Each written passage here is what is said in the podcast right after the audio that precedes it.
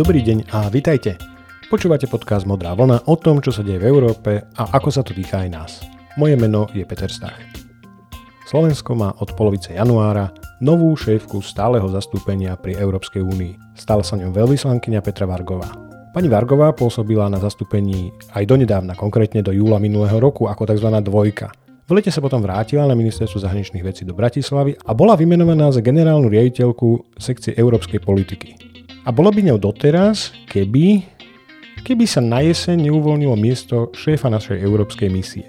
Veľvyslanec Peter Javorčík, ktorý ju dovtedy viedol, bol totiž od 1. októbra vymenovaný za generálneho riaditeľa pre dopravu, energetiku, životné prostredie a vzdelávanie na sekretariáte Rady EÚ. To, že sa pán Javorčík odchádza, to sa samozrejme vedelo dlhšie ale zdá sa, že pán minister zahraničných vecí Korčok postavil pri hľadaní jeho nástupcu hladku naozaj vysoko. A tak až začiatkom decembra mohol oznámiť, že postu sa ujme pani veľvyslankyňa Vargová. Či urobil dobré rozhodnutie, to nechám na vaše posúdenie.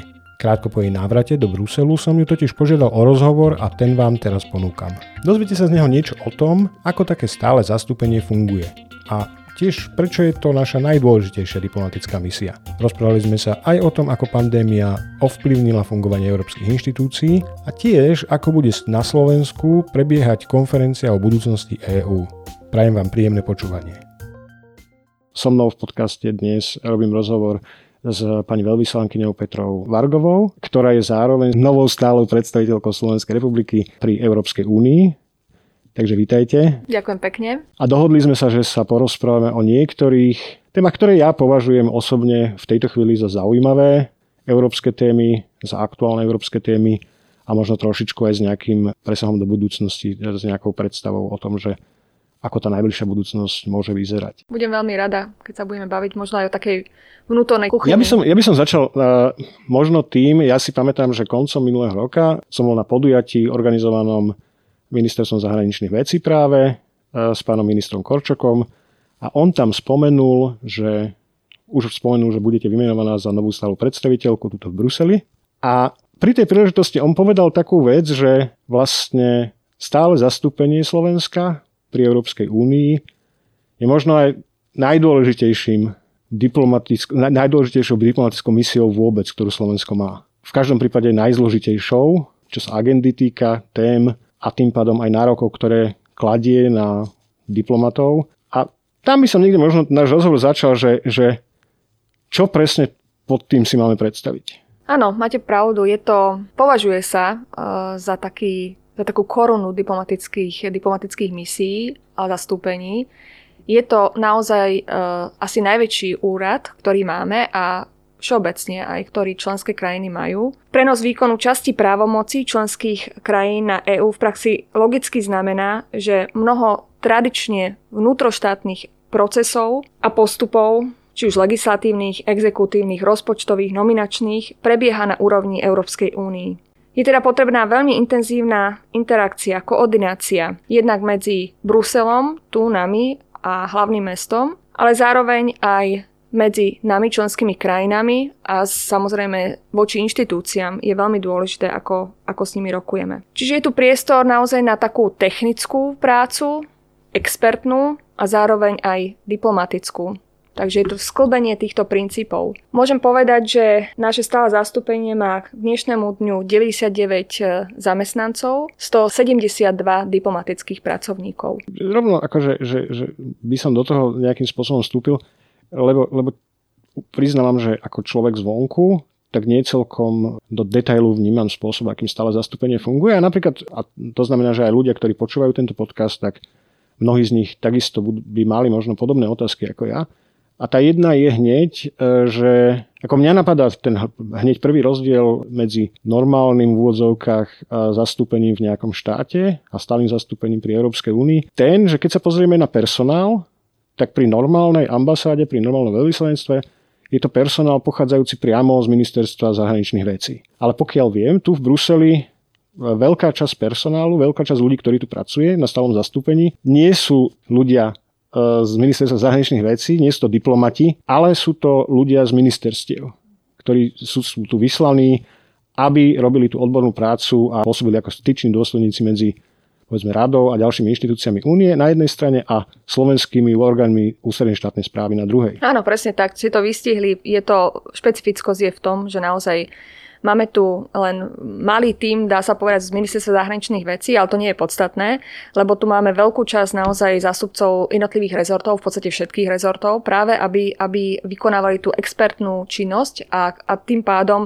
pomáhali aj nám, čo sme na úrovni veľvyslancov, e, tieto vlastne e, expertné myšlienky e, posúvať aj k nám a presne tak, ako ste povedali, oni sú tým styčnými, s tými styčnými bodmi medzi Bratislavou a tu Bruselom. A to je ešte zaujímavé povedať, povedať, že vzhľadom na tú veľkosť agendy, keďže hovoríme o legislatívach, takže tam naozaj záleží na detailoch, na drobnostiach, na čiarkách, na možno spojkách niekedy, na slovičkách, tak e, skladba, alebo teda zloženie, štruktúra stáleho zastúpenia je špecifická aj v tom, že máme tu troch veľvyslancov, čo nie je tiež bežné. Traja veľvyslanci sú tu preto, že naozaj tá agenda je teda široká, ide sa do hĺbky. Čo to znamená, že traja veľvyslanci? Lebo väčšina ľudí si myslí, že na čele zastupiteľského úradu je veľvyslanec a bodka. Akože tento je ten jeden človek, ktorý, je, ktorý, ktorý to riadi. Môžu vôbec byť traja veľvyslanci na jednom veľvyslanectve? Samozrejme, vidíte, že môžu a je to štandardná štruktúra každého stáleho zastúpenia členskej krajiny tu v Brusel, Bruseli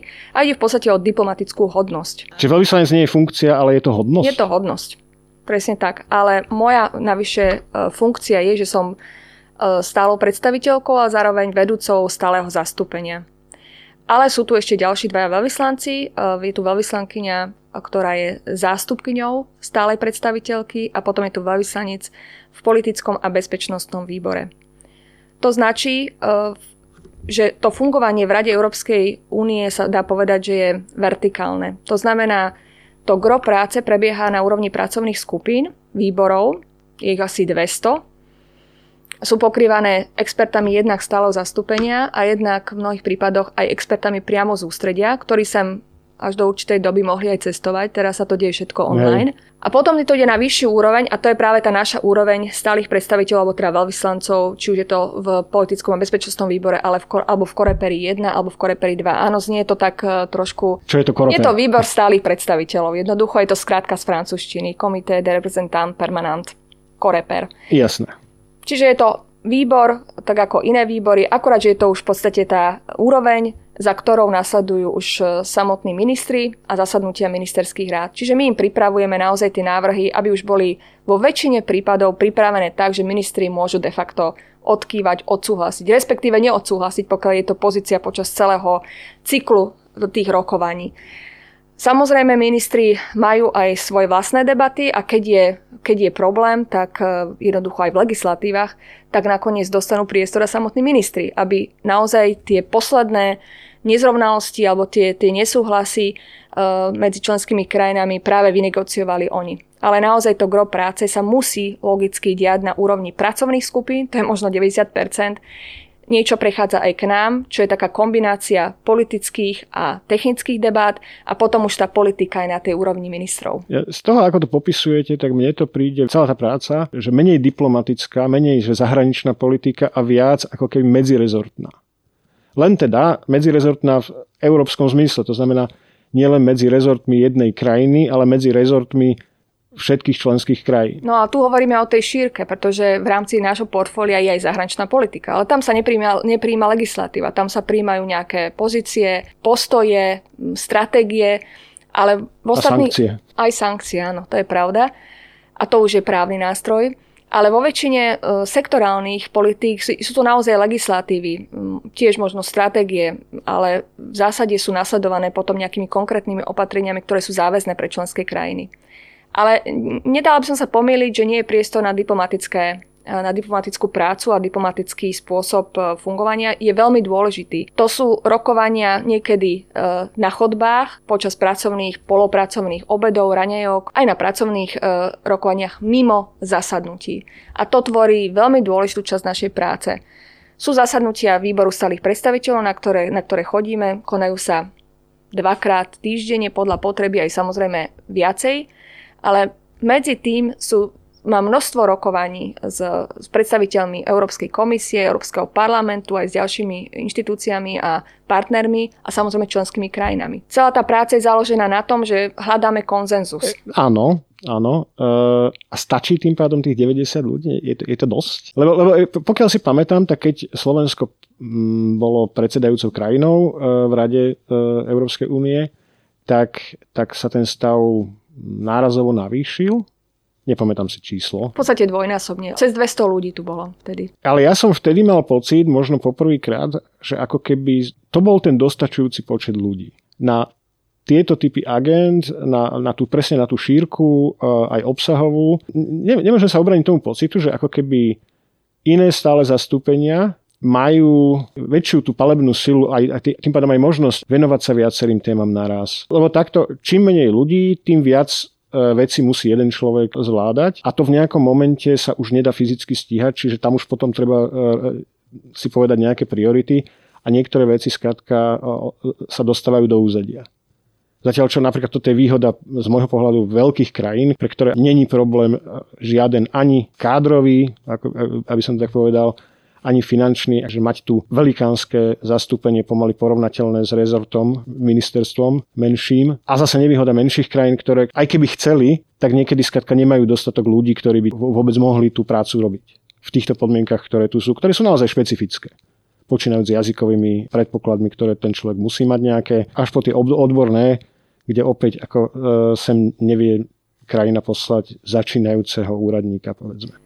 No ja si myslím, že ten počet e, zase nie je poddimenzovaný. E, v porovnaní s krajinami, ktoré sú zhruba našej veľkosti, sme veľmi porovnateľní počtovo. Dokonca by som povedal, že niektoré krajiny majú ešte menšie stále zastúpenia. Skôr ide o to, ako je delená práca medzi stálym zastúpením a, a hlavným mestom. Pretože my nemôžeme byť tu osamotení a fungovať uh, ako oddelenie. My naozaj v podstate fungujeme na princípoch inštrukcií z ústredia, z našich, rez, našich rezortov, z našich ministerstiev. My sme tu naozaj predloženou rukou, uh, my sme tu nie jediní, ktorí sa zaoberajú uh, európskou, európskymi záležitosťami. My sme tu tým, tou spojkou, ale a to by som ani nechcela, aby sme my mali tendenciu a ambíciu nahrádzať naše rezorty v rozhodovaní. Dôležité, aby sa tie rozhodovanie diali doma. A samozrejme, my vieme do toho, myslím, že celkom relevantne prispieť, kompetentne, ale je to spoločná práca. A v takom prípade, ak funguje dobre koordinácia, tak eh, nevadí, keď aj ten, ten počet eh, ľudí tu menších. Áno, máte pravdu, iste niektoré Niektoré aktivity možno fyzicky sa nedajú stihnúť, ale je to aj otázka prioritizovania. Aby sme si vedeli jasne povedať, čo sú priority. Veľké krajiny túto možno výhodu nemajú, pretože jednoducho musia pokrývať všetko. My si vieme povedať, čo je pre nás podstatné. A myslím, že to je aj mm, takou kompetenciou, ktorú by sme si mali pestovať.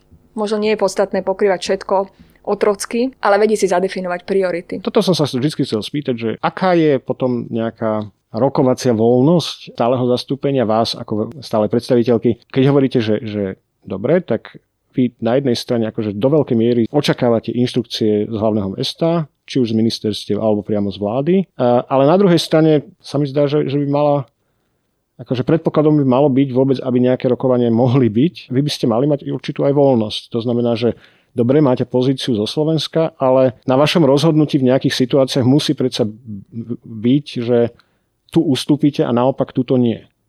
Alebo tu navrhnete kompromis, ktorý pôvodne s ktorým ministerstvo napríklad nerátal. Ale ani nemohlo, pretože nebolo pri tých rozhovoroch od začiatku do konca. Alebo nie je tam práve vtedy prítomné, kedy skladka treba urobiť rozhodnutie na úrovni Rady EÚ a není čas ani priestor na to, aby, aby povedzme krajina povedala, počkajte dve hodiny, my si to odkonzultujeme, tuto, keď sa nám podarí dovolať ministrovi, keď nie, tak to budeme riešiť zajtra. A viete, že je to naozaj tak, že niekedy musíme počkať a zavolať domov a počkať na odpoveď a dáme najavo, že máme ešte výhradu.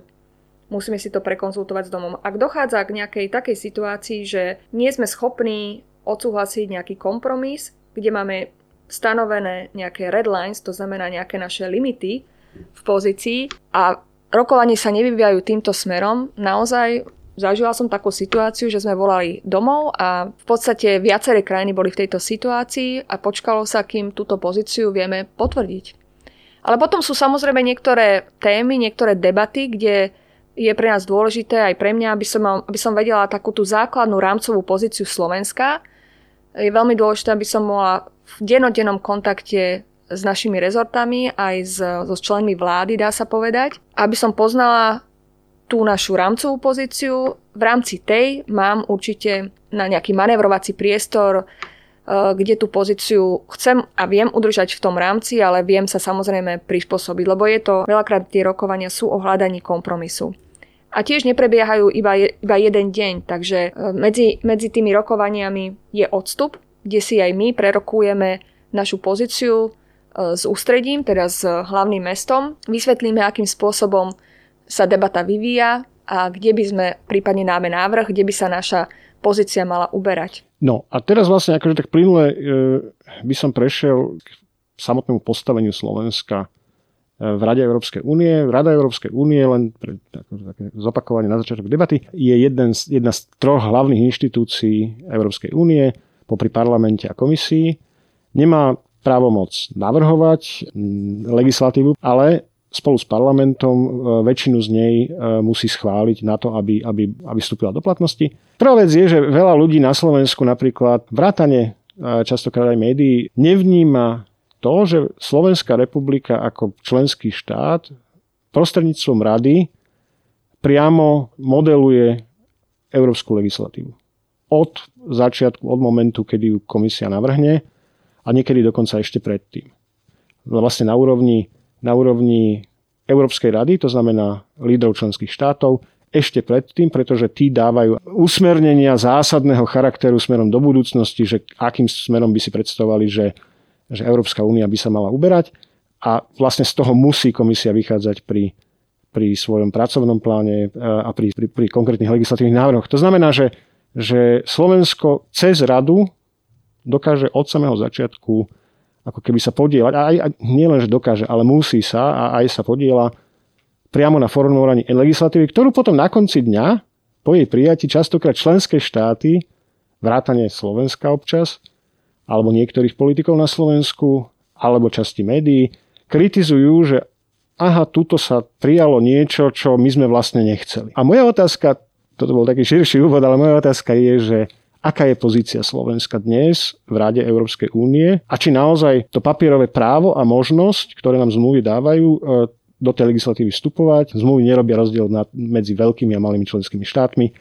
To znamená minimálne na papieri my môžeme hrať tak silnú úlohu ako, ako povedzme Francúzsko a Nemecko. Vieme to robiť v praxi, robíme to občas. Bola už taká situácia, kedy sme povedali, že tak nie, my by sme to potrebovali, aby to bolo vyriešený nejaký problém takto, aby legislatíva vyzerala takto a pokiaľ nebude vyzerať takto, tak my s tým máme tak veľký problém, že povedzme, urobíme všetko preto, aby nebola prijatá.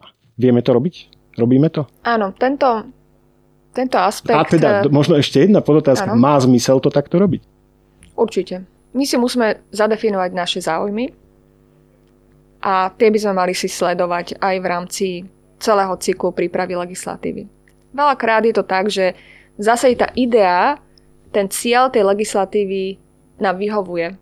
A potom je to o tom, aby sa doľaďovali, doľaďovala tá legislatíva v priebehu rokovaní a išla aj tým, tým, tým smerom, ako by to nám vyhovovalo. Pretože vždy tie detaily je dobré doľaďovať a tam je na to priestor. Ale zase na veľkosti naozaj záleží v tomto prípade, pretože máme tu kvalifikovanú väčšinu. To znamená, naša krajina má určite menší počet hlasov ako Nemecko, Polsko aj Rumúnsko dokonca. Áno, ale má asi rovnakú možnosť dať dokopy koalíciu krajín za nejakú pozíciu dostatočne veľkú na to, aby povedzme zablokovali nejaký Áno, návrh. tá blokovacia menšina je nástroj veľmi relevantný a absolútne uznávaný ale na to musíte naozaj získať e, niekoľko krajín, kde buď ich získate na ten váš problém, na tú, na tú vašu pripomienku, alebo to môžu byť aj rôzne, rôzne prekážky, ktoré bránia týmto krajinám prijať tú legislatívu, nemusia byť tie isté, ale vytvoria túto menšinu. A tam je zase tá práca aj tá diplomatická, lebo samozrejme len na rokovaniach takúto alianciu nevytvoríte. Je tam množstvo stretnutí tzv. like-minded countries, to znamená krajiny, ktoré uvažujú, majú spoločný názor na danú vec a tie sa niekedy vedia aj naozaj spojiť pragmaticky spolu, keď chcú niečo zablokovať. Ale naozaj je to aj o tej, o tej veľkosti, pretože keď sa spoja Nemci so zopár krajinami, ešte s jednou veľkou, s nejakým zopár malými, vedia zablokovať návrh e, v zásade veľmi jednoducho. A to, čo ste povedali, ako vieme ovplyvňovať samotné návrhy ešte predtým, ako ich komisia vydá. Áno, toto je tiež jedna z, z myslím, že z dôležitých aspektov našej práce, pokúšať sa hovoriť a hovoriť s komisiou ešte v tej fáze, keď e, píše tieto návrhy. Na to komisia má vytvorený aj nástroj, to sú tzv. verejné konzultácie, ktoré vlastne pred všetkými legislatívami vyhlasuje, kde sa môžu vyjadriť e, nielen členské krajiny, ale aj ďalší mimovládne organizácie, združenia, ktoré dávajú svoj názor na daný zámer legislatívy. A potom komisia ešte po takýchto verejných konzultáciách vie ten svoj návrh a aj má ho upraviť, aby zohľadňoval, keď je nejaký široko prezentovaný názor, tak ešte ho vie zohľadniť. Ale tu zároveň aj priestor na také tie neformálne stretnutia s komisiou, komunikovanie zásadných problémov, vysvetľovanie pozície, vysvetľovanie možno aj našich real, našej reality, pretože Európska únia je veľká a tie záujmy krajín naozaj môžu byť a sú rôzne. Vieme povedať nejaký príklad? Taký možno menej viditeľný, taký, taký skôr praktické problémy, ktoré povedzme sme ako krajina už v tej úvodnej fáze nejakej konzultácie dali najavo nejaký pohľad na vec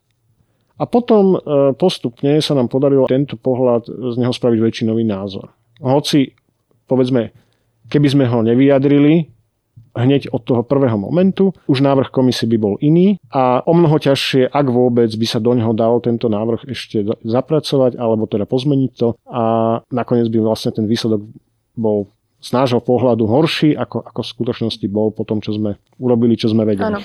Ja by som ako príklad uviedla tzv. Green Deal, to je zelená dohoda, ktorá je naozaj takou vlajkovou loďou tejto komisie, kde sme naozaj veľmi skoro začali, dá sa povedať, s lobovaním. Keďže sme priemyselná krajina, aj s ťažkým priemyslom, tak vnímame túto zelenú agendu pozitívne v zmysle to, že nám umožní prejsť na, na zelenší spôsob výroby, ale zároveň to bude mať e, veľké finančné implikácie a aj sociálne implikácie. Zamestnanosť napríklad. Áno.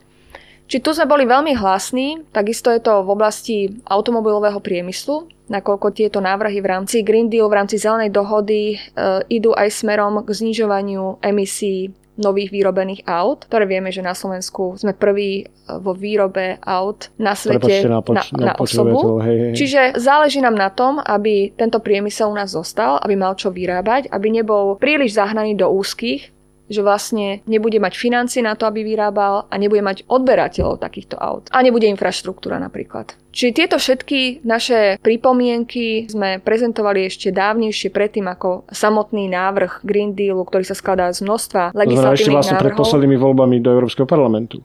To sa začalo pripravovať Presne ešte tak, to bolo počas ešte v komisie. Áno, to bolo ešte minulý rok v júni, kedy sme sa prihlásili k ambícii znižovať emisie, ale zároveň chceme, aby to bolo robené tak, aby členské krajiny to nezrujnovalo. Aj krajiny, ktoré majú priemysel. Lebo krajiny, ktoré majú, dajme tomu, sú založené ich ekonomika na, na, na službách, na turistike, tak tam ten dopad na priemysel samozrejme nebude taký výrazný a tým pádom aj na celkovú životnú úroveň. Ale pre nás samozrejme je to, je to naozaj podstatné, ale zároveň by sme potrebovali aj peniaze eh, od Európskej únie na to, aby sme takúto tranzíciu, takúto zmenu, transformáciu vedeli financovať. Čiže to bol, to bol to je druhý druhý, druhý aspekt, že áno, poďme do toho, naozaj tá klíma, životné prostredie je, myslím, globálny problém, ktorý by sme mali riešiť v rámci Európskej únie, ale zase sme zúrazňovali, že nie je to len záležitosť Európskej únie, je to globálny problém, čiže aj Európska únia musí vyvinúť klimatickú diplomáciu, aby presvedčila aj iných veľkých hráčov, ako je Čína, USA, India, že treba v týchto veciach robiť viacej. A nie len, aby sa Európska únia snažila reštriktívne, dá sa povedať, voči priemyslu napríklad obmedzovať výrobu, pretože čo sa stane? Tá výroba sa presunie niekde inde a bude ešte horšia ako na území Európskej únie, ktorá už v tejto dobe je v zásade veľmi ekologická ale vieme sa posunúť aj ďalej. Ale my sme teda upozorňovali presne na tieto aspekty, že musí to byť transformácia, ktorá bude vyvážená, ktorá bude zároveň aj financovaná a bude financovaná aj z európskych prostriedkov, pretože naše krajiny nepatria medzi tie najbohatšie v rámci Európskej únie a stále ešte svojím spôsobom doháňame tých našich bohatších západných susedov alebo partnerov. To znamená, že dalo by sa povedať veľmi zjednodušene, že bez tej práce, ktorá sa spravila povedzme aj zo stáleho zastúpenia, alebo predovšetkým zo stáleho zastúpenia za podpory rezortov slovenskej vlády, tak bez tejto práce dostatočne včas začatej a dostatočne efektívnej, tak napríklad by sa mohlo stať, že Slovensko v ďalšom 7-ročnom rozpočte v tomto 2021-2026, že by dostalo menej peňazí napríklad na transformáciu, na ekologickejšiu výrobu, alebo prípadne, že by dostalo menej peňazí v rámci balíka obnovy? Až takto to je? Áno, je to, bol to veľký tlak, samozrejme, a to zase vraciame k budovaniu aliancií a nejakých partnerstiev a spojenectiev. Napríklad v Českom sme mali veľmi dobrú spoluprácu práve pri legislatíve k autám, ale aj k iným v iných Toto sú asi témy, čo sa týka um, eurofondov v úvodzovkách e, zjednodušene. To je asi téma, ktorá spája všetky nové členské štáty. Ten záujem je tam asi podobný. E, či už V4, alebo Baltické štáty, alebo juhoeurópske štáty niektoré. Tam asi není problém nájsť spojenca v tomto, lebo ten záujem je podobný, tá, tá východisková situácia je v niečom veľmi podobná. Iný príklad, ktorý sa netýka Slovenska, ale napriek tomu ma zaujímal váš pohľad naň, týka sa rozpočtu a to bola tá situácia, kedy Maďarsko a Polsko povedali, že oni zablokujú prijatie fondu obnovy, pokiaľ ich požiadavka na zjemnenie alebo rozriedenie návrhu na väčšie prepojenie stavu právneho štátu v členskom štáte, v členskej krajine a čerpania eurofondov. Tieto dve krajiny požadovali, že nemôže to byť úplne také ako príčina následok, nemôže tam byť tento link, že ten link môže nejaký byť, ale určite slabší, že tie dve veci spolu nesúvisia a nemali by sa dávať jedna byť podmienkou tej druhej. To znamená, nemal by stav právneho štátu byť podmienkou na čerpanie eurofondov. A pokiaľ ich pohľad na túto vec e, nebude akceptovaný, hrozili tým, že nebudú hlasovať za bon obnovy a to znamená, že toto bude jeden z tých prípadov, kedy je potrebná alebo bola potrebná absolútna väčšina. Všetky členské štáty museli schváliť. A mňa by zaujímalo, že ako sa pozeráte vy ako diplomat, vy ako stará predstaviteľka na tento typ tvrdšieho vyjednávania, ktoré v nejakej chvíli môže urobiť viacej škody pre tých, ktorí k takémuto nástroju siahnu, reputačnej, než, než užitku, keď aj si nakoniec presadia svoje v nejakej podobe. Bola v minulosti situácia, že Slovensko by bolo v takejto pozícii? Že by sme hrozili napríklad zablokovaním prijatia nejakého aktu alebo e, rozpočtu v tomto nie, prípade. Nie, to sú, tak? to sú vážne veci, ktoré my si ošetrujeme priebežne. Ako som povedala, my v zásade málo kedy máme problém so samotnou ideou a dokážeme si to ošetriť e, v priebehu, priebehu tých rokovaní. Takže neboli sme v takejto zásadnej pozícii odlianúc od migrácie možno, kde sme povedali, že jednoducho kvóty nie sú pre nás e, priateľné a nebudeme akceptovať žiadne prerozdielovanie. Tam sme boli, myslím, že zásadní a táto pozícia sa doteraz nezmenila. Takže aj legislatíva, ktorá je v súčasnosti na stole, aj v nej od začiatku hovoríme to isté. Áno, len toto je trošičku ako keby že iná situácia, pretože síce hrozíme zablokovaním prijatia niečoho, ale presne toho, voči čomu sme. Neberieme si rukojemníka, Áno. tak povediac. Je to spôsob e, fungovania, je to spôsob, ktorý e, je možné využiť, ale presne ste povedali, otázka reputačnej ceny. Tieto krajiny sú v súčasnosti vnímané ako také čierne ovce v rámci Európskej únie a samozrejme, že to ovplyvňuje aj ich bežné fungovanie, možno ochotu stretávať sa s nimi niektoré krajiny, aj keď majú možno podobné názory na nejak, v nejakých oblastiach, tak e, nechcú byť e, v tej skupine spolu s nimi. Dá sa povedať, že dneska aj vďaka tomuto ten formát V4 sa stal dočasne možno trochu toxický? Áno, určite aj kvôli tomuto. Lebo naozaj my sa snažíme nájsť e, riešenia, ktoré prispejú k takým tým celoeurópskym riešeniam a možno tieto dve krajiny sa viacej pozerajú na také svoje záujmy a skôr na také vyhranenie sa voči, voči Európskej únii, čo, čo úplne nevnímam konštruktívne, lebo vlastné záujmy si vieme ošetriť v rámci tej väčšej skupiny a nie sa uzatvárať do nejakých menších celkov a tie celky potom vystupujú tak konfrontačne voči tej väčšine. Po mňa to nie je spôsob, ako Európska únia funguje treba komunikovať. Možno to je spôsob, ako funguje domáca politika. Isté, ale do toho by som už nechcela samozrejme zachádzať. S týmto trošičku súvisí tak, taký postreh, ktorý v nejakom momente som si uvedomil, že portál Politico, ktorý v podstate je asi tým najznámejším médium, ktoré robí spravodajstvo Európskej únii, také šťavnatejšie trochu spravodajstvo, kde občas sa tam človek dočíta aj rôzne klebety a personálne novinky a takéto veci, tak veľmi málo kedy, ak vôbec, spomína pozície Slovenska alebo nejaké stanoviska či už stáleho zastúpenia, alebo domáceho nejakého ministerstva, alebo predsedu vlády. A to ma zaujímalo, že prečo je to tak, podľa vás. Že prečo Slovensko nie je takýmto zdrojom pre tento typ média. Možno tu je aj priestor sa pokúsiť byť viacej viditeľný, aj keď nie vždy tá viditeľnosť alebo tá, tá hlasnosť je vnímaná pozitívne, lebo veľakrát ide aj o dôverné rokovania, dôverné informácie, kde nie je dobré, keď sa vynašajú. Napríklad včera sme mali zasadnutie výboru stálych predstaviteľov v takom obmedzenom formáte práve kvôli tomu, že z minulého týždňa tam boli nejaké uniky informácií do médií. Ale napriek tomu, e, dneska ráno som si prečítal presne v politiku o tom, že aká bola debata stálych predstaviteľov na tému návštevy šéfa európskej diplomácie v Moskve. Viete, ale my zase nechceme byť tí, ktorí budú známi tým, že vynášajú tie informácie, lebo ono sa to istým spôsobom trošku vie, kto má aké kontakty. Takže tu by, sme, tu by som to nebrala ako dobrú vizitku, aby sme to my púšťali, urobia to iní. Navyše nie vždy je to v prospech Európskej únie, viete, keď e, sami dávame tú informáciu a veľmi hlasno, že kritizujeme nášho vysokého predstaviteľa za to, ako zvládol alebo nezvládol návštevu. To tiež vlastne môže slúžiť e,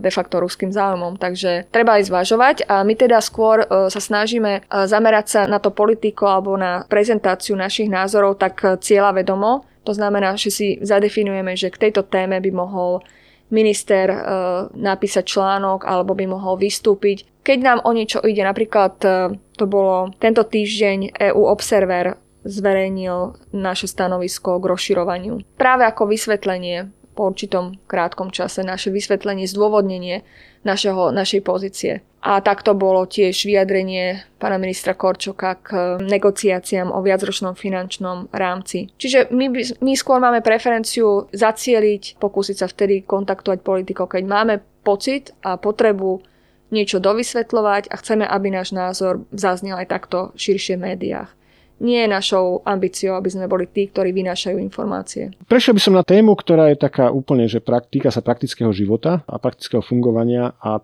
to je téma COVID-19 a, a to, akým spôsobom zasiahol do fungovania európskych inštitúcií. To, čo ma zaujíma je, alebo čo by som chcel vedieť, ako sa vy na to pozeráte, je rovnováha medzi tými troma inštitúciami, radou, parlamentom a komisiou a ako a či pandémia nejakým spôsobom túto rovnováhu ovplyvňovala, narušila.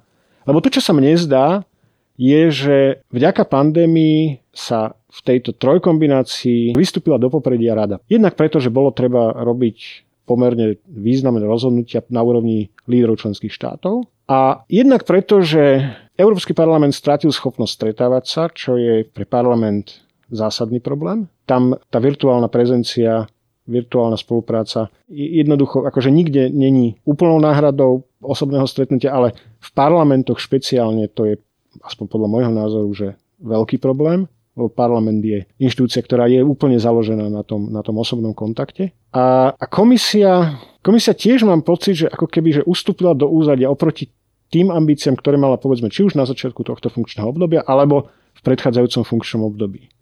Že zasiahla ju samozrejme pandémia v tom zmysle, že ovplyvnila spôsob fungovania, veľa ľudí ochorelo, to znamená spomalila tú byrokratickú mašinériu, e, ktorá tam je, ale zároveň určite ju ako keby, že potlačilo do úzadia aj opäť to, že, že tie zásadné rozhodnutia sa bolo treba robiť na, na, na úrovni členských štátov, na úrovni rady, alebo Európskej rady. Neviem, vidím to dobre, máte podobný pohľad, alebo naopak vidíte to inak? Áno, ja by som tiež povedala, že pandémia, ktorá teda výrazne ovplyvnila nás všetkých a určite tie ekonomické dopady ešte len budeme vidieť, aké, aké sú. Ale tá práca, respektíve kompetencie v rámci inštitúcií, tie sa určite nemali prečo a ako zmeniť. Akorát sa zmenili tie pracovné metódy alebo ten štýl práce. Celá Európska komisia de facto je obrovský stav ľudí, pracuje teraz e, na princípe home office. Európsky parlament, ako ste povedali, je tiež sa neschádza, kdežto rada alebo zástupcovia v Rade Európskej únie, minimálne teda výbor starých predstaviteľov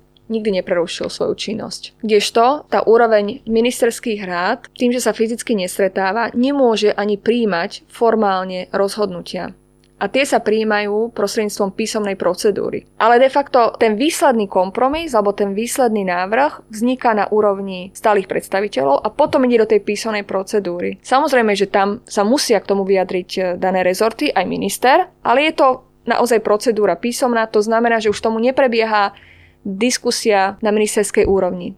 Tie ministerské rokovania sa dejú väčšinou len prostredníctvom videokonferencií a tam oni nemajú podľa pravidiel procedurálnych nemajú možnosť príjmať záväzné rozhodnutia. Že nedá sa hlasovať ak- aklamačne e, Nie. na kameru. Nie. Takže toto, toto veľmi zmenilo tú rovnováhu, ktorá tam bola predtým, že to išlo prirodzene cez tie tri úrovne, ako som spomínala, pracovná úroveň, veľvyslanci a potom ministri. No a zase môžem povedať, že e, Európska rada, to znamená stretávanie sa na úrovni hlav štátov a predsedov vlád, naopak, dá sa povedať, e, bolo zvýraznené v tomto období a, a správne, pretože oni poskytujú takéto usmerňovanie, jednak diskutujú tú aktuálnu situáciu na súvislosti s covidom, ale jednak sa musia pozrieť už aj dopredu a plánovať veci. A ich stretávanie, ktoré tiež je také hybridné, to znamená, že väčšinou je to cez videokonferenciu, ale aj fyzické rokovanie, Takže to naozaj tá ich práca je veľmi zintenzívnená. A tá dohoda, že každý mesiac, dokonca každé tri týždne budú mať videokonferenciu kvôli koordinácii ku covidu, to je myslím, že veľmi zásadné. A absolútne je príjmané všetkými členskými krajinami ako, ako potrebné. Čiže v tomto je asi také trošku naozaj vyľaďovanie. Tá pandémia toto spôsobila, že sa to muselo trošku prispôsobiť tým potrebám. Ale stále je to v rámci zmluv, v rámci Áno, akože nenarážam na to, že by boli porušované tie kompetencie dané zmluvami. Skôr na to, že ako poviem, ako ja to vidím, z toho, e, čo si všímam, ako fungujú tieto tri inštitúcie v posledných mesiacoch alebo posledný rok. Európsky parlament sa dostal do, do situácie, kedy je komentatívny. Z nejakého dôvodu počet nových návrhov zatiaľ je veľmi malý a, a tie, čo sú, tak sú vo veľ, veľmi ranom štádiu. To znamená, sú tam tie verejné konzultácie, sú publikované nejaké komunikácie komisie, ale v porovnaní s predchádzajúcim napríklad volebným obdobím. To sa skoro nedá porovnávať. To vidíme aj na programe Európskeho parlamentu, že väčšinu schvalujú iniciatívne správy a nie legislatívne správy. To znamená, že schopnosť komisie predkladať už vypracované legislatívne návrhy bola negatívne ovplyvnená tým covidom. Tým pádom Európsky parlament, ktorý tak či tak bol zabrzdený neschopnosťou stretávať sa, tak ešte aj mu chýbal, e, alebo chýba ešte stále tá reálna náplň legislatívna, ktorou sa normálne zvykne zaoberať. Čiže tu máme veľa iniciatívnych správ a politických stanovisk. A nakoniec jediný, kto zostáva v takom, alebo najbližšie k tomu módu fungovania, na aký je zvyknutý, je rada. S tým ešte, že povaha pandémie jej dáva prednosť pri tom určovaní, že čo sa bude robiť. Že, že zdôrazňuje e, jej úlohu. Neviem, aspoň takto ja to nejako vnímam. A otázka je, že či to je tak dobre. Dostávame sa do, vďaka tomuto niekde naspäť do nejakého intergovernmentálneho módu medzivládneho od toho európskeho, od toho komunitárneho. Aspoň to je môj dojem, že, že vďaka pandémii, ako keby sme urobili ako Európska únia krok naspäť v tom fungovaní. Ja si nemyslím, že budú porušované nejaké legislatívne pravidlá tvorby, no to nie, parlament to nie. bol vynechávaný. Nie, nie, nie, len skladka nie je čo. Nie je čo, ale ja si myslím, to súvisí predovšetkým e, s tým, kde sa nachádzame, v akom momente toho legislatívneho cyklu sa nachádzame. Komisia teraz na, pracuje na mnohých návrhoch, ktoré vyjdú teraz e, začiatkom možno v druhom kvartáli a potom e, začne tá práca či v parlamente, alebo v, v Rade Európskej únie na tej pracovnej úrovni. Čiže naozaj vo fáze, ktorej sa nachádzame, Európska komisia teraz draftuje tie návrhy a potom ich e, Čiže to, čo vidíme, je spomalenie, ale Možno nie ako keby, že, že shift nie. nejaký. Vôbec nie. To nie je vôbec shift, ani to nikdy nebolo tak prezentované, že by komisia teraz... A logicky ešte musela vydávať niektoré návrhy alebo úpravy možno aktuálnej legislatívy práve z dôvodu covidu. Čiže tam ešte pribudla e, nejaká legislatívna činnosť komisie, ktorá bola ale potom veľmi rýchlo prerokovaná členskými krajinami, ale opäť v súlade s pravidlami bol do toho samozrejme mal ten svoj hlas, tak ako má byť, aj Európsky parlament. Akurát sa to deje niekedy vo virtuálnej forme, čo si viete predstaviť, že tie trilógy, ktoré sú veľmi náročné, rokovania medzi radou, kde je zastúpené, zastúpené členské krajiny predsedníctvom, medzi komisiou a teda hlavne potom Európskym parlamentom, že tie potom sa robia veľmi ťažko, keď sú vo virtuálnej forme. A parlament naozaj de facto tie fyzické rokovania zamietol v tomto období. Čiže my sme boli pripravení aj na fyzické rokovania, ale parlament teda bol v tomto veľmi opatrný a asi aj správne. Takže tie potom samozrejme sa spomaluje aj tá efektívnosť takýchto rokovaní. Rovnako ako sa spomaluje efektívnosť rokovaní aj v rade na tých pracovných úrovniach. Lebo keď máte diskusiu k danému návrhu, ale virtuálnou formou, no tak tam tá interaktivita zdialka nie je taká. Nemôžete zajsť za roh a porozprávať sa s kolegom z Holandska, alebo dobre, Holandianov ani nie, tým máme vedľa seba, s tými sa vieme porozprávať. A neviete sa porozprávať s kolegom z Belgicka, eh, že čo by sme ešte mohli, či by nás ešte podporili. Čiže to sa nedá cez digitálne nástroje, Takže aj tam sa spomaluje. Čiže miesto jedného rokovania potrebujete dve, dve rokovania alebo tri a ešte väčšie nároky sú kladené na predsedníctvo, aby navrhovali e, tie revidované verzie tých legislatív naozaj veľmi dobre, čiže ich, ich, ich nápor práce je potom určite zvýšený v tom, že bilaterálne sa snažia oslovovať krajiny, aby nejakým spôsobom zachytili tie obavy všetkých krajín, aby predložili návrh, ktorý potom bude ľahšie akceptovateľný lebo tie rokovania nedávajú taký priestor, aby ste tam naozaj vedeli interaktívne viesť diskusiu. Hej. No, tak uvidíme, uvidíme, keď e, tá vakcinácia pokročí, že, že či sa vrátime do stavu pred pandémiou, čo sa týka fungovania inštitúcií, alebo či, či ako keby budeme nutení nájsť nejaký nový spôsob fungovania a či možno dokonca bude treba, alebo niekto príde s návrhom meniť zmluvy, meniť ako keby to inštitucionálne nastavenie aj takýmto spôsobom. A tu sa dostávame možno k poslednej téme, o ktorej som dneska chcel hovoriť, a to je konferencia o budúcnosti Európskej únie. Aj vďaka pandémii, aj vďaka hľadaniu toho spôsobu, ako to urobiť, tak sa to dlho dostalo vlastne na nejaký na nejaké zadné sedadlo. To znamená, že neexistovala dohoda na, na tom medzi tými troma inštitúciami, že, že akým spôsobom by táto konferencia mala prebiehať, alebo aspoň, aspoň nejaké základné parametre tej konferencie. Lebo tá dohoda z minulosti je, že takúto konferenciu urobiť treba, na francúzsky návrh mám pocit. A teraz sa hľadal spôsob, že akým spôsobom do toho prišla pandémia.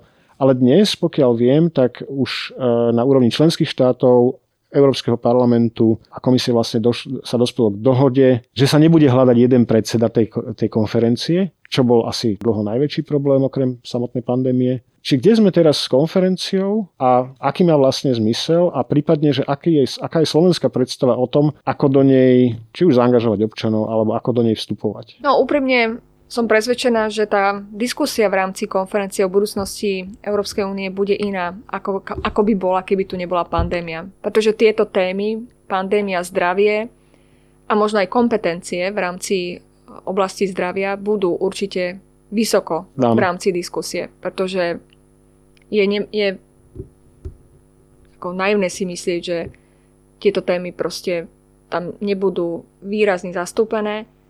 A, a, a správne, pretože naozaj nám ukázalo táto situácia, že toto je naše slabé miesto. A to súvisí aj s tým, ako napríklad komisia na začiatku bola posudzovaná, že chvíľku trvalo, kým kým našla spôsob, ako na to reagovať, ako tie členské krajiny de facto koordinovať alebo ako pomôcť pri tej koordinácii, keďže práve v týchto oblastiach zdravia nemá tie, tie kompetencie, Hej. čo e, mnohí teda komentovali negatívne. A je to fakt, že proste predsednička Európskej komisie musí e, rešpektovať zmluvy. A Slovensko pristupuje k tejto konferencii s tým, že ne, tejto konferencii a priori nie s tým, že chceme meniť zmluvy, alebo že vidíme ten záver, ako bude, ako, ako bude vyzerať, ako bude, čo bude výsledkom tej konferencie, ale chce dať práve priestor v takých, takých dvoch, v takých dvo, takým dvom skupinám. Jednak verejnosti, širokej verejnosti a ísť aj do regiónov s témami o Európskej únii. Naozaj u nás tá informovanosť nie je veľmi, veľmi optimálna medzi, medzi ľuďmi, napriek tomu, že máme vysokú podporu z prieskumov verejnej mienky, vysokú podporu Európskej únie a členstva, Vieme, že účasť na voľbách do Európskeho parlamentu je najnižšia, stále najnižšia v Európskej únii, čiže je tu určitá diskrepancia. A podľa mňa to súvisí aj s tým, že tá miera informovanosti naozaj o tom, ako funguje Európska únia, čo nám prináša. To teraz nechcem, aby ľudia vedeli o Koreper, Koreper 1, o Koreper 2 a nebodaj ešte môžem povedať iné názvy, ktoré už zniejú úplne uh, zvláštne. Ale ide o to, že aby vedeli, kde sú tie kompetencie napríklad, uh, čo sa rokuje v Bruseli, lebo niekedy, áno, je ten Brusel tak ako jemne zneužívaný, že keď sa niečo nevydarí, tak je to Brusel a keď je, baránok, a keď je niečo pozitívne, tak samozrejme je to zásluha možno aj daných politikov, ale isté, však aj tá, tá zásluha je, je, je dobre povedať, pretože, ako som povedala, je to, je to prepojenie, nie je to nič, nie sú to dve oddelené nádoby, Takže my nechceme prejudikovať, čo bude výsledkom tejto konferencie, chceme ísť do regiónov, chceme, chceme, aby to bol naozaj dialog e, s ľuďmi, s občanmi, aby sa aj zdvihlo povedomie Európskej únie. A na druhej strane samozrejme je dôležité, aby sme uh, dali priestor a aby sme benefitovali z toho, že máme uh, expertov na jednotlivé témy na Slovensku, ktorí tiež vedia prispieť práve do toho európskeho uh, diskurzu o Európskej únii ale keďže to bude diskurs, disku, diskusia, ktorá bude prebiehať vo všetkých členských krajinách, tak naozaj ten výsledok je ťažko dnes predpovedať. No, e, čiže, čiže čo si máme predstaviť? Mám si predstaviť uh, Národný konvent plus sériu ja neviem, lokálnych EU. konferencií? Áno, pod hlavičkou My sme EU, ktorá tu už prebiehala, teda, ktorá prebiehala na Slovensku, že Hej. predtým na univerzitách, v regiónoch. Sú to budú tam nejaké happeningové akcie, chceme tam mať aj ľudí, ktorí uh, sa budú k tomuto hlásiť tejto konferencii, teda od najvyšších ústavných e, predstaviteľov. Čo to znamená, že keď hovoríte, že happeningové akcie, čo znamená, že, že najskôr niekedy na jeseň? To je samozrejme ten, tá limitácia, ktorá, ktorej v súčasnosti budeme čeliť a to bol aj dôvod, prečo myslím spôsobom došlo k opo- opozdeniu tejto, tejto aktivity. Aj keď teda jeden z dôvodov bol, ako ste správne poznamenali, aj otázka, kto bude vlastne tvárou a hlavou tejto konferencie. Mňa a v trochu mrzí... To, tá dohoda je, že vlastne nebude mať takúto tvár. Bude, ale budú až budú tri, tri tváre. tváre. A mňa osobne trošku mrzí, že že, že Európska únia nebola schopná e, sa zjednotiť a povedať si, že toto je tá správna osoba, ktorá by nás vedela reprezentovať. Že vždy už v tom boli také tie možno podozrenia, či tá daná osoba alebo politik, bývalý politik alebo politička bude dobre reflektovať aj záujmy inštitúcie niektorej. A toto mňa mrzí, pretože to by nemalo byť e, o reprezentovaní záujmov inštitúcií, ale o reprezentovaní záujmov Európskej únie a jej občanov. To znamená, pre mňa je toto také riešenie, áno, je to dôležité preto, aby sme vôbec začali túto konferenciu, ktorá ale aj tak bude mať e, určite trošku ten formát obmedzený a inak nastavený. Tie verejné podujatia budú zatiaľ musieť byť obmedzené možno do zase ten online formy, čo logicky nebude také inkluzívne, ako, ako by mohlo byť. Ale zase bola to, bol to spôsob, ako vôbec e, túto konferenciu spustiť a vieme, že tam aj vysoký záujem e, Francúzska, aby bola ukončená počas e, ich predsedníctva v roku 2022. Takže v istom momente naozaj, či sme nevedeli, kedy začne, ale už sme vedeli, kedy skončí. Keď to tak e, trošku čiže, zjednoduším. Čiže, ale, e, čiže Slovensko do nej nepôjde s nejakou vlastnou predstavou, že budúcej únie. A teraz preženiem, lebo to viem, to som sa na to konkrétne ministra Korčoka pýtal pred Vianocami, že či je viac federalista, alebo viac a, vo vzťahu k Únii, alebo viac niečo iné. Veľmi sa odmietal označiť sám seba za federalistu, zároveň pripustil, že jeho pohľad na Úniu sa časom menil a že dneska napríklad je viac zastancom komunitárnej metódy než tej medzivládnej. Ako sa na to pozeráte vy? Alebo teda najprv tá otázka na Slovensko, to znamená, že Slovensko nemá dneska takúto nejakú predstavu vyhranenejšiu o budúcnosti únie že dobre, tak vidíme, ako funguje dnes a my by sme si predstavovali, že tie nedostatky, ktoré sme videli, či už e, v súvislosti s pandémiou alebo, alebo aj pri bežnom fungovaní, by sa dali riešiť tak, že by sme napríklad posilnili kompetencie tuto, ubrali tuto a takto nejako by to podľa nás fungovalo lepšie, ale sme otvorení tomu, že však bavme sa o tom. Nemyslím si, že v súčasnosti existuje takýto nejaký komplexný názor na komplexný v tom, že by to zahrňalo jednotlivé oblasti spolupráce alebo, alebo agent, e, ale bude to naozaj Malo by to byť výsledkom e, tých diskusí, aj odborných diskusí. Viete, lebo akože trošičku sa dá opäť nadviazať na tú tému, že kedy a ako často Slovensko je v takých tých európskych médiách. keby Slovensko napríklad malo svoj vlastný návrh úplne od pása, Európska únia by potrebovala prezidenta. Nie predsedu rady, ale prezident s nejakými kompetenciami. A ministra zahraničných vecí so silnejšími kompetenciami, povedzme. A ministra pre verejné zdravie alebo komisára pre verejné zdravie opäť na úrovni vysokého predstaviteľa e, s väčšími kompetenciami, ako dneska má Únia v oblasti verejného zdravia. To je ľahko predstaviteľný návrh, ktorý by jednak zaujal obrazotvornosť či už médií, ale aj občanov a jednak by nejakým spôsobom zvýraznil aj pozíciu Slovenska v tom, ako európsky sa Slovensko cíti. A to teraz vyslovene len od pása hovorím. Moja otázka je, že či povedzme, tento typ debát, diskusí na ministerstve zahraničných vecí napríklad prebieha, že, že dobre, tak je jeden možný spôsob, ako k tomu pristúpiť a to je, že počkáme si, čo povedia experti, spravíme z toho, z tých x príspevkov, ktoré tam budú, spravíme z toho nejaký destilát a možno tam niečo, na niečom sa zhodnú a to potom my budeme prezentovať, že toto je slovenská pozícia. Alebo, že či v rámci tých debat, ktoré máte teraz, tých prípravných, na ministerstve zvažujete aj takú možnosť, že dobre, možno niekedy do diskusie má zmysel ísť, a to je bežná prax najmä pri tých pracovných rokovaniach, už s, nejakou, s nejakým návrhom vlastným. Ten potom samozrejme tá diskusia môže výrazne ovplyvniť, možno dokonca zmiesť zo stola, ale niečo to hovorí aj o tom, kto ten návrh predkladá a umožňuje to trošičku inak viesť tú diskusiu. Myslím, že zatiaľ sme sa úprimne do tej fázy ešte nedostali, aby sme mali jasne zadefinované a aj ten náš prístup, ktorým, ktorý som vám spomínala, nebol nejak takto koncipovaný, že by sme si dopredu povedali, čo by sme chceli mať ako výsledok.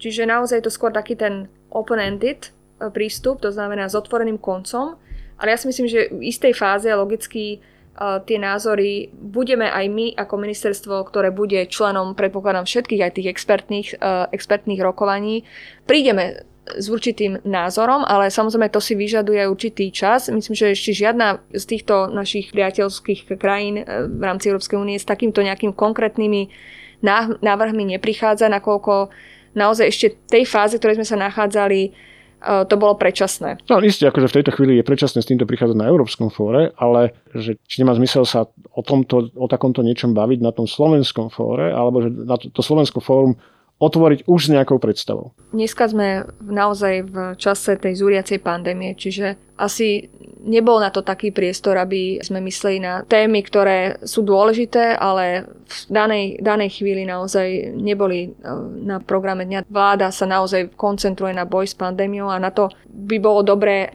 mať aj na tejto politickej úrovni určitý možno brainstorming, určitú výmenu názorov, aby e, aj, aj ministri alebo ministerky prišli s nejakými takýmito víziami a možno strategickým smerovaním Európskej únie, kde chceme mať Európsku úniu z pohľadu Slovenska samozrejme. To bola vlastne aj vôbec naša, naša také uvažovanie, či je toto správny čas na začatie diskusie o budúcnosti Európskej únie, keď teraz čelíme naozaj existencionálnym problémom a tie dopady na ekonomiku budú také výrazné, že všetky ostatné veci možno zase budú musieť trošku do úzadia. By to nebola premrhaná príležitosť, že začneme síce takúto diskusiu, ale de facto v dobe, ktorá nebude prijať Hej. takéto diskusii.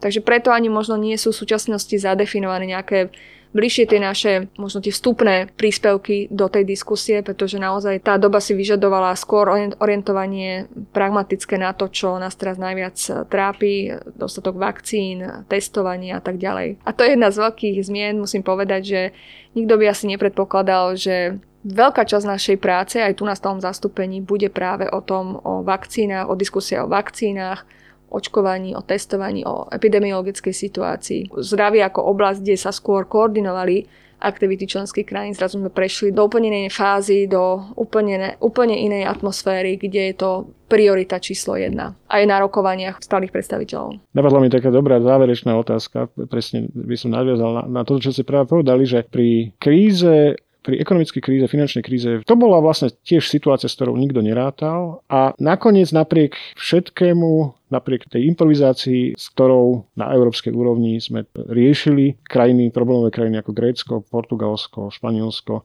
a vôbec tie, tie problémy, ku ktorým v týchto krajinách dochádzalo, tak z tejto krízy dá sa povedať, a to už dneska asi je možno aj konsenzus, vyšla Európska únia posilnená. Dá sa niečo podobné e, povedať podľa vás, alebo bude sa dať niečo podobné povedať o pandémii a o kríze, ktorá vlastne vznikla v súvislosti s COVID-19? No v súčasnosti už začínajú e, rezonovať aj témy kvázi ponaučenia sa z krízy, ale zároveň je to ešte príliš skoro, aby sme, aby sme sa po, poučili z niečo, čo ešte nevieme, aký bude mať no. koniec. Verme, že pozitívny samozrejme, že vakcinácia prinesie to, čo od nej očakávame, ale zároveň vieme, že sú tu tie uh, variácie, mutácie. Ja verím, že z tohto sa budeme vedieť poučiť. Vedeli sme byť uh, veľmi istým spôsobom aj flexibilní. Nakoniec po začiatočných možno určitých rozpakoch. To neboli len opatrenia zdravotné, napríklad spoločné obstarávanie ochranných prostriedkov alebo liekov alebo, alebo vakcín teraz, ale boli to aj konkrétne, konkrétna pomoc finančná. Tiež nám to ukázalo nejaké naše aj rezervy, ale zároveň aj tie naše, možno tú našu silu, ktorú máme. A keď si potom dokážeme z toho zrekapitulovať, čo bolo správne, čo, čo nebolo správne a čo treba do budúcna nastaviť tak, aby to fungovalo lepšie, lebo tie krízy sa opakujú, možno majú trošku iný, iný obsah, ale sú tu prítomné, ako dá sa povedať, že Európska únia sa posilňuje aj tým, ako prechádza cez krízy. Ďakujem veľmi pekne za čas aj rozhovor. Rozprával som sa s pani Petrou Vargovou, stálou predstaviteľkou Slovenskej republiky pri Európskej únii. Ďakujem vám pekne za rozhovor.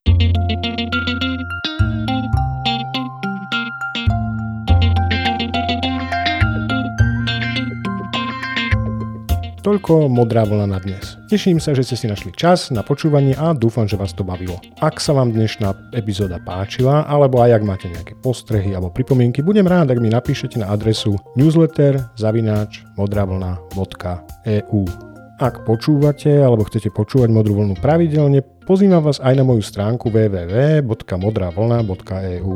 Nájdete tam všetky doterajšie epizódy a tiež prepisy väčšiny z nich zatiaľ s výnimkou rozhovorov. A ak by vás to zaujímalo, sú tam aj odkazy na moje publikované články o európskej aj slovenskej politike. Navyše na stránke sa môžete prihlásiť aj k odberu newsletteru, čo vám v tejto chvíli zabezpečí avizo v e-maili vždy po vydaní novej epizódy podcastu. Samozrejme budem sa tešiť, ak modrú vlnu odporúčite aj vašim priateľom a známym. Modrú vlnu nájdete aj na denníku SME na adrese podcasty.sme.sk. No a celkom na záver ešte jedna otázka. Už ste sa elektronicky sčítali? Pokiaľ nie, určite to urobte ešte dnes. A môžete to urobiť tak ako ja a prihlásiť sa k európskej národnosti. Je to jednoduché. Pri vyplňaní kolónky druhá národnosť stačí vybrať možnosť iné a napísať európska. Európsky politický národ totiž nevznikne sám od seba. To je odo mňa všetko, dávajte si pozor na zdravie. Do počutia.